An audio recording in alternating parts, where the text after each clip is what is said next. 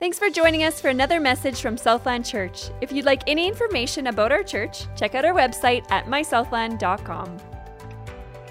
So, in the last while, uh, God has been trying to guide and grow and refine me in a certain area. You know what? And I hate being refined alone.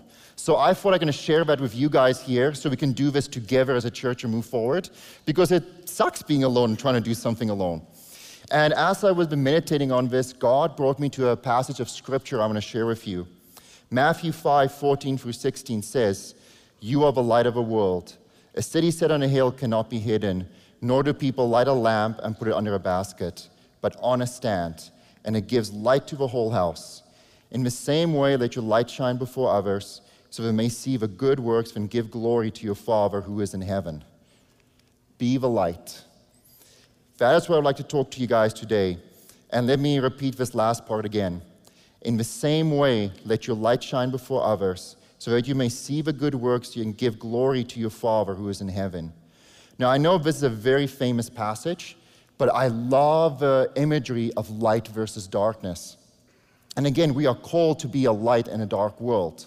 But what does this actually mean? Why does God compare us to light, and how does this work out? Have you guys ever, you've been in a dark room, I know you've done this before, pitch black, and even the smallest light we turn on, we see the darkness disappear and the room is illuminated. Or, have any of you guys seen then for the next ten minutes how light fights the darkness back and forth? You ever seen that? No? Well, me neither, but if you have, come see me afterwards. We should talk and pray a little bit together, okay? Because that's not right. But in this too, light illuminates, right? When we turn a light on, I can see where I'm walking, so I don't stumble over something or walk into something.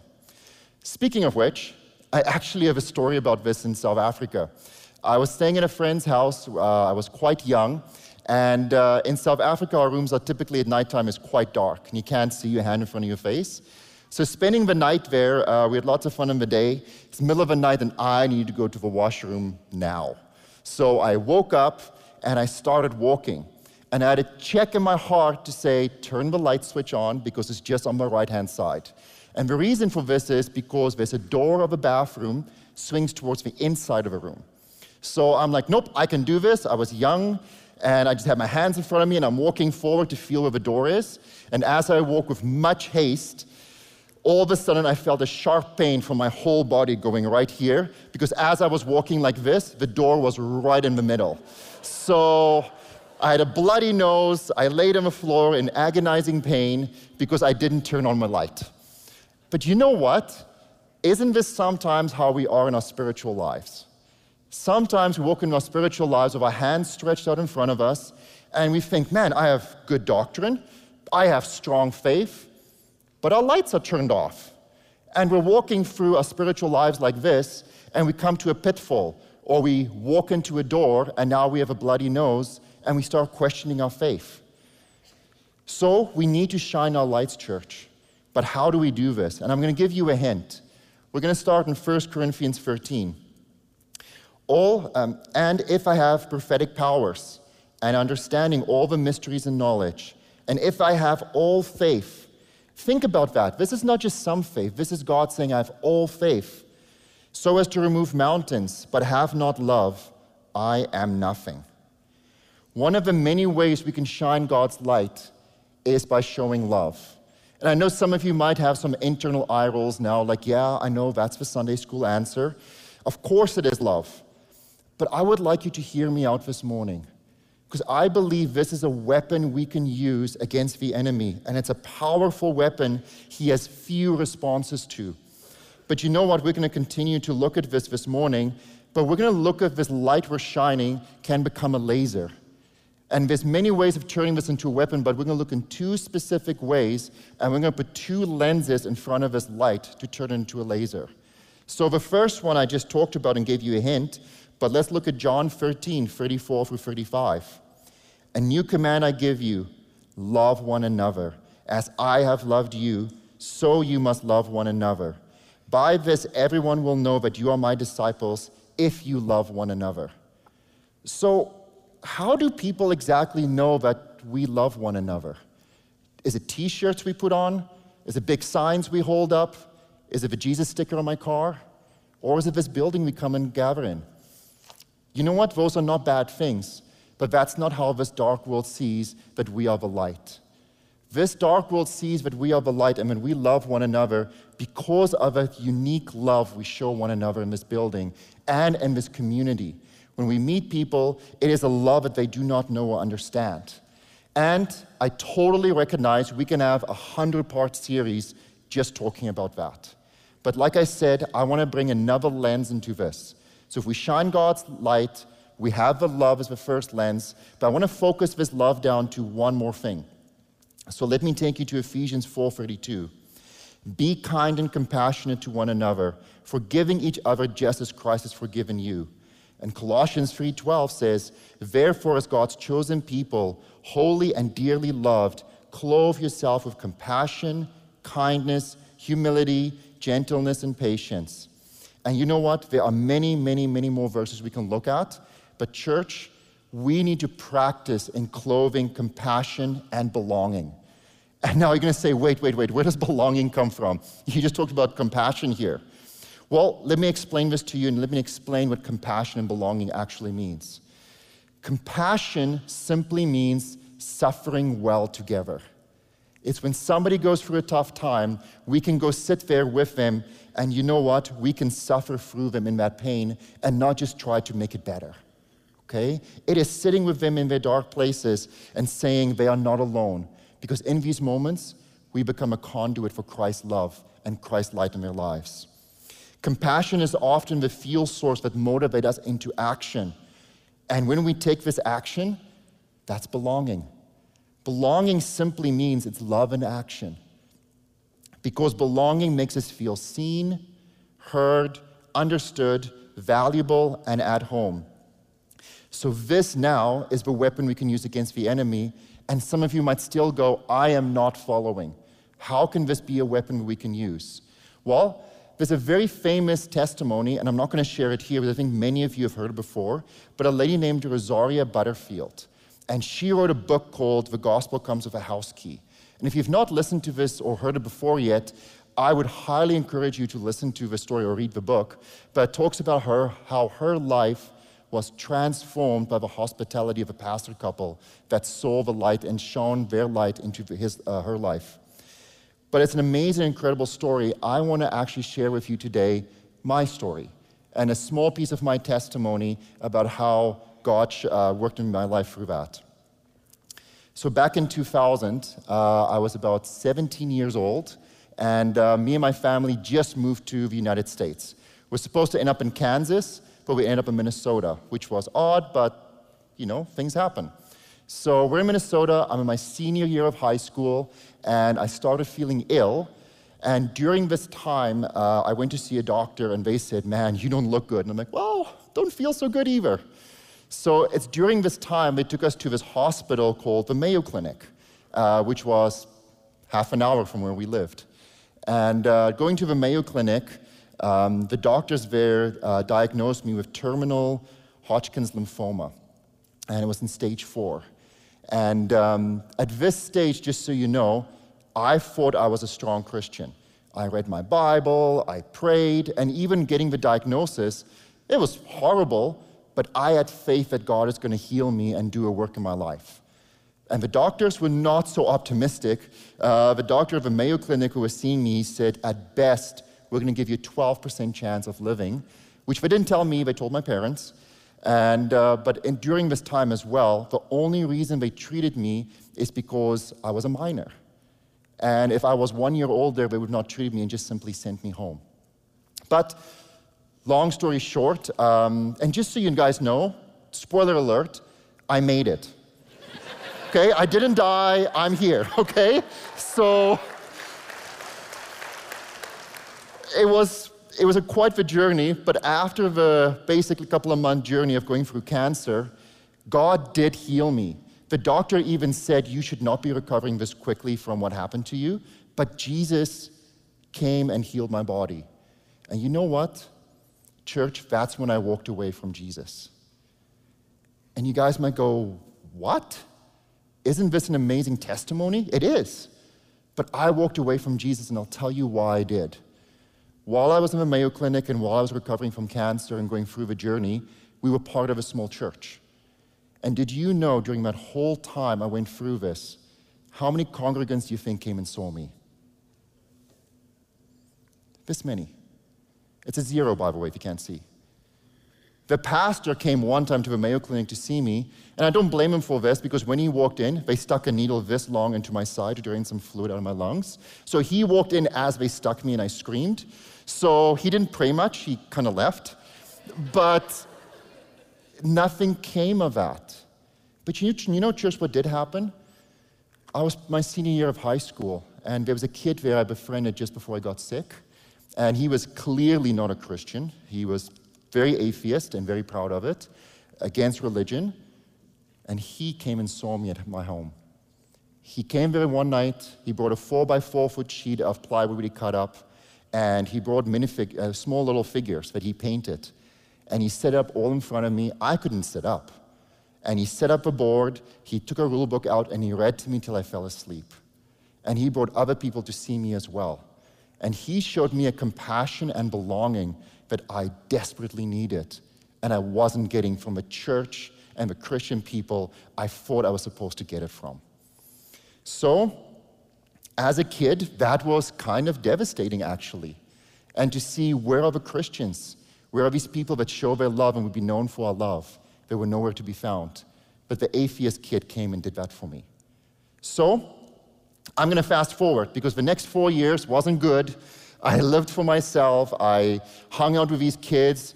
Did I try church again? Yeah, I did, but my heart wasn't in it because I knew they didn't love me. I knew they didn't care because I was uncomfortable and I was dying and they didn't know what to say in front of me, right? So for the next four years, I lived the way I wanted to live, but then we immigrated to Canada. And coming to Canada, I knew there was a big risk if we crossed the border into Canada because we're supposed to end up in the brokery. And I knew there's a chance they can turn us away. So this is the first time in four years where I actually prayed. And it was an earnest prayer, if I'm honest. And I said, Lord, if you let us through, I will give you one more chance to my soul. How arrogant. But you know what? God is a good God. And we made it through. And as we're driving to La Broquerie, I looked on the map and I'm like, okay, I'll keep up my part of the bargain. And I looked for churches. And I realized if we hit Mitchell, I should start looking. And Mitchell didn't see anything. And the next town we hit was Steinbach, I think is how you pronounce it. And we hit it. And guess what I saw? I saw this building. I'm like, okay, there's the church, right? Sunday, I'll go take a look. So that Sunday, I walked into this building. And I didn't look like this. I wore anime shirts, I had green or purple hair and a black leather trench coat. And I walked in and this usher named Andy saw me, big smile on his face, came and greeted me, how can we help? And I said, I'm looking for a church. And he says, let me get somebody. And he went and got somebody I thought who worked on properties because he came and he had a washcloth or a rag in his hand. And as he approached me, we sat and we started talking. And I asked him questions about the church and what they believe. And he introduced himself as Ray Dirksen. And I asked him about their lead pastor. And he simply looked at me and smiled and says, he's an okay guy. So that weekend, that next weekend, I was in for a surprise, seeing him preach up front. But you know what, church? I experienced something here I've never experienced in my life of such great magnitude. I'm going to go back to Matthew five.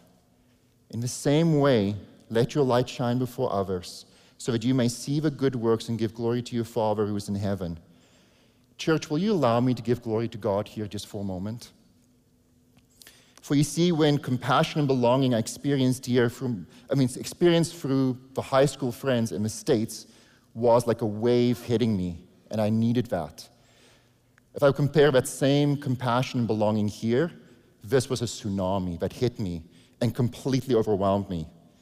Because you see, I got connected to a cell that met on Monday nights. And in this cell, I was new, and there was another new guy there. And he was a recovering drug dealer named Stefan. And Stefan did not hesitate to invite me into his home. And he even made me breakfast that same week. It was a mechanic I met where I took my car to get safetied. His name was Vashon, and he didn't only fix my car, but he helped me connect into his church. It was two guys I met later on in Grunfall who lived in an apartment. One was a university student named Chris, and another one a truss designer named Joel, who through many acts and kindness and for creating belonging with me. And you know what? These men illuminate my path today I can walk on. Because we volunteer together, we serve together, and through this, they were conduits for God's light into my life. And I, this was a weapon I could not deny. This is a love I could not deny that only came from Jesus.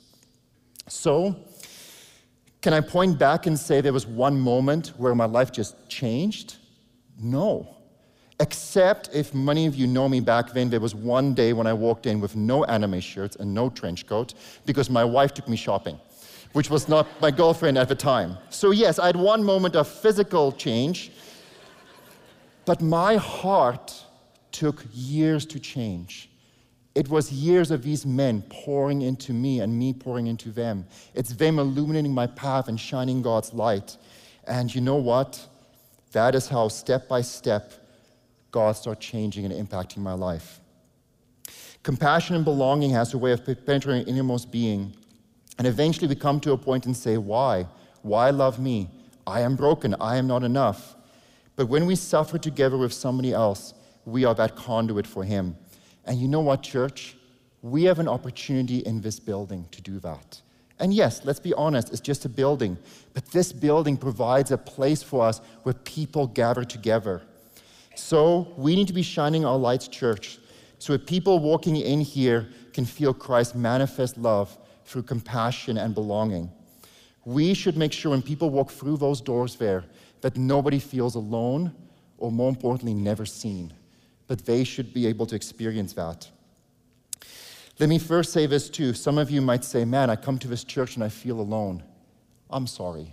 Sometimes we get lost in all the busyness and the things happening here. But I want to encourage you, like I did walking into this building, I had to reach out. I want to encourage you, reach out to somebody here. And if it's tough and you don't know how to do it, come talk to me afterwards. I don't bite and I will gladly, gladly help you. So very quickly, what can cause us to stop being the light? Well, there's many things, but I think one big thing that stops us from shining Jesus' light or becoming strangely dim is selfishness. Philippians two three says, do nothing from selfish ambition or conceit, but in humility count others more significant than yourselves. Selfishness will blind us to opportunities around us, and sometimes we get caught up on our own things, and we do not see how we can help others or see how we can love others and shine God's light. And you know what, church? One way we've been kind of doing this in is boundaries. I love boundaries. I have boundaries in my life. But sometimes we set boundaries because it's awkward or it's uncomfortable, and I want to protect myself.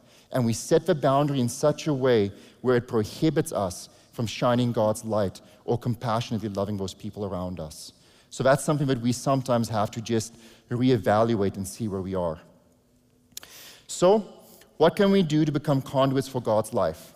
Well, first off, and this is something, again, we all know, but just because we know it, I, I want to keep mentioning it here. We do not neglect our foundation of walking in a relationship with Jesus. Number one, spending time in God's word. Psalm one nineteen, one oh five, your word is a lamp to my feet and a light to my path. God's word illuminates the path we can walk on today. And then second off, we have to use word and prayer, right? So pray for God to soften our hearts. Ezekiel thirty-six, twenty-six, I will give you a new heart and put a new spirit in you.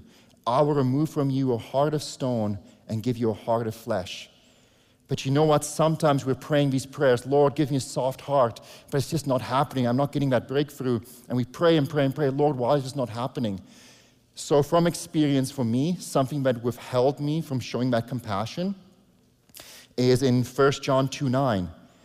Whoever says he is the light and hates his brother is still in darkness. And I know that's kind of harsh, but I hate somebody, but it's unforgiveness. There's a person I just kind of, if I see them in the grocery store, I kind of avoid them because it's awkward or I have something against them. This is a good place for us to start and say, Lord, I forgive those around me. And that way our heart will start softening as well. But that's the foundational work. Those are things we do in our Christian walk all the time. The second thing we can do is start taking small steps. Church, we just need to take small steps at this, and this starts at home.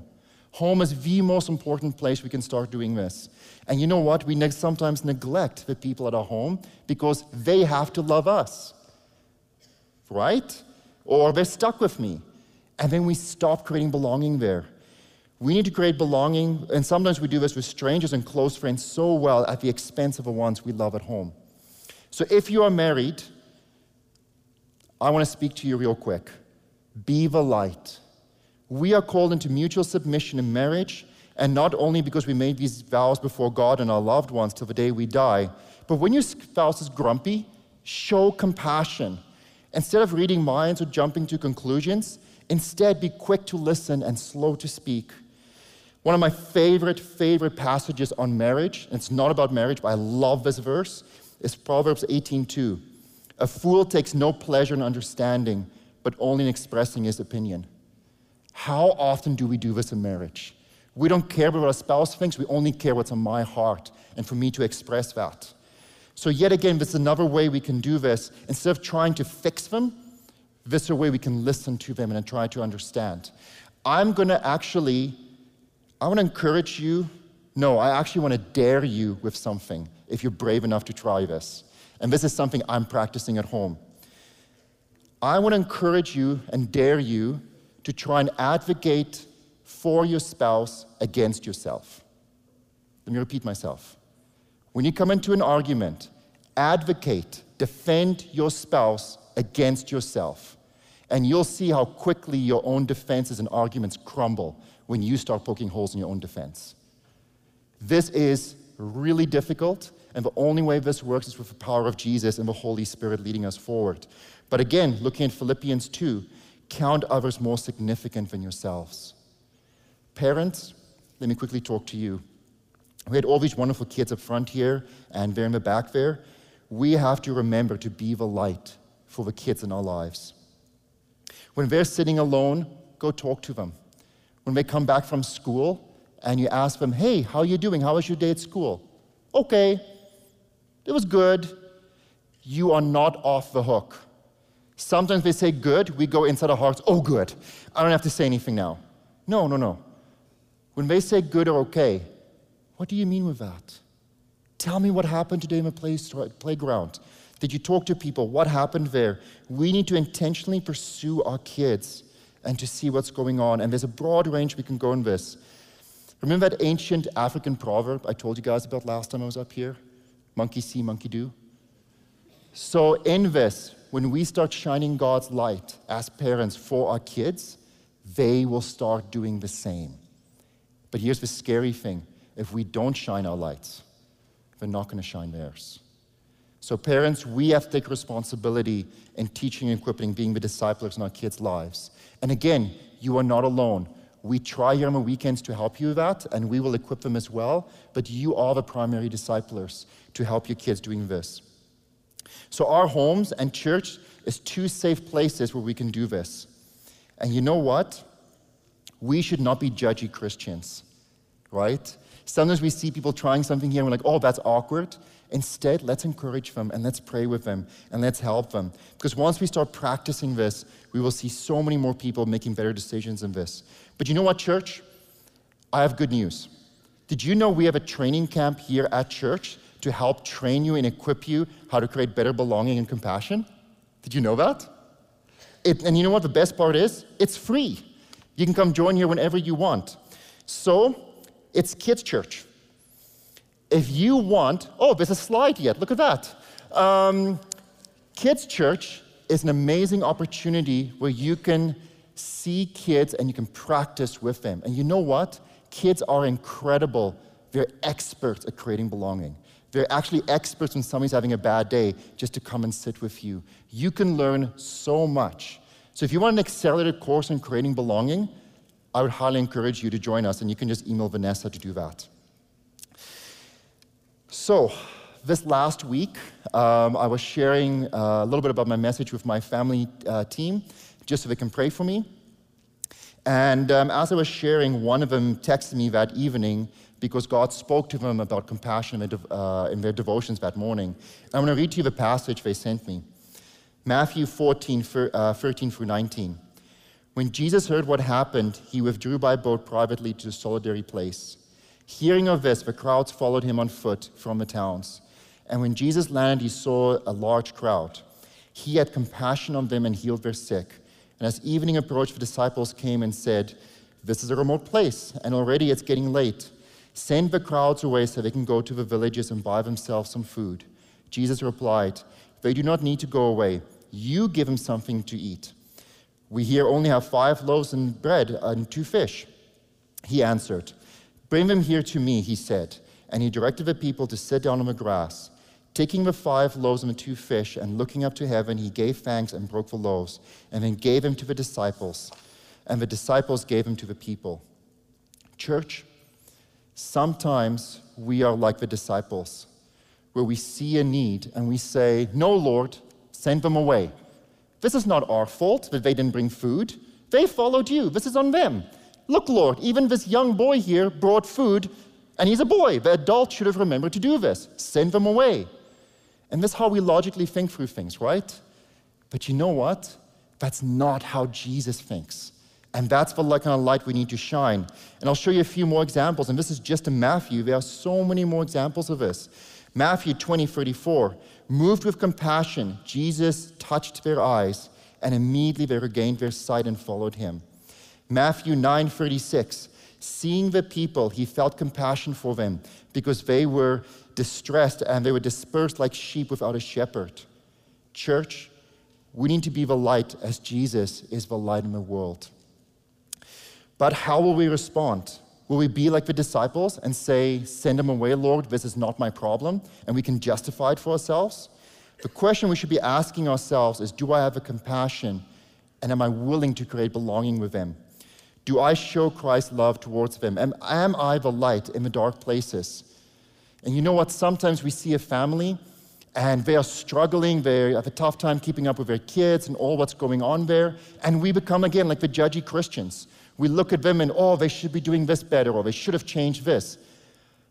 Let me encourage you by trying something else. Call them. "Can we bring you a freezer meal?" Call them, invite yourself over. "Can I do dishes? Can I do your laundry? Can I vacuum your floors?" Be the light. And when we start being the light in families like this who need it, you know what? It will encourage them to be the light one day as well. So let us not ignore this and look aside and say, "Not my problem." Because you know what, church? It actually is. And we are here, family. Again, how do we shine God's light? So this morning, uh, oh, sorry, um, I lost my, uh, my trail of thought. One thing I've been doing in my life to try and remember this, because again, like I told you before, God is refining me in this. So every time I go to a grocery store, I will tell myself, "Be the light, be the light, be the light, be the light." Does that mean I know exactly what to do? No. But you know what it does? It brings me to a place and a posture before the Holy Spirit where I can say, "Lord, use me." I have it in my mind that I can say, "I will be the light, so Lord, please use me now." And one way God's been convicting me, and this is silly, but I use checkouts with humans now instead of machines, right? And I go there and I can be the light for just a minute. Just be a smile, just give him an encouraging word and leave. Be the light.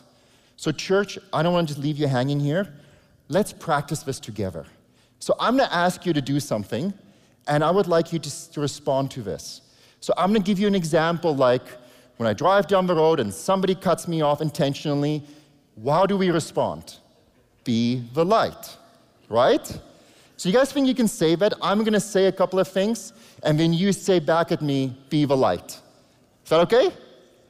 Yes? Okay, good. So here we go. Church, when somebody treats us unfairly, how do we respond? Be the light. Be the light. Church, when we know someone's going through a difficult time, how do we respond? Be the light. Church, if somebody is sitting alone in a cafe out there, how do we respond? Church, If someone ha- has a different opinion than you and they are very adamant, how do we respond? Be the light. And church, with a world and society coming against us, and it's harder and harder to become a Christian or stay a Christian, how do we respond? Be the light. You got it. That is amazing. And by something as simple as that, we can start practicing day by day, small steps of how we can be a conduit for God's light and to somebody else. And you know what? Sometimes a conduit needs readjusting or needs a little bit of cleaning, right? And that's okay. But again, I want to encourage you with this. Take small steps. It takes showing compassion and belonging. It takes showing us loving, showing love and showing our lights wherever we go. Again, this passage we started with, John thirteen. A new command I give you, love one another as I have loved you. So you must love one another. By this, everyone will know that you are my disciples, if you love one another. This is how we can show the world that we are his disciples, by being the light, by suffering well together with one another and making sure that everybody is seen, heard, valued, and they feel at home. So continuing on with this, Uh, one of our church-wide prayer requests here at the church, our first one is the Great Command. Love God, love people. And I want to give you another opportunity here today, church, where we can pray into this. How can we love God? How can we love people around us even more? How can we be that light? So, and it says on there, hospitality, generosity, serving, and empathy. So I would like to lead you now in listening prayer and give the Holy Spirit an opportunity to speak into you and show you, is there somebody in my life right now where I can be the light? So let's pray together. Holy Spirit, thank you for this charge you've given us to be the light, and the world would recognize that we are different because of that. So Holy Spirit, would you speak to us right now? Is there a person? Is there a family? Is there an action you want me to take where I can be the light into this dark world?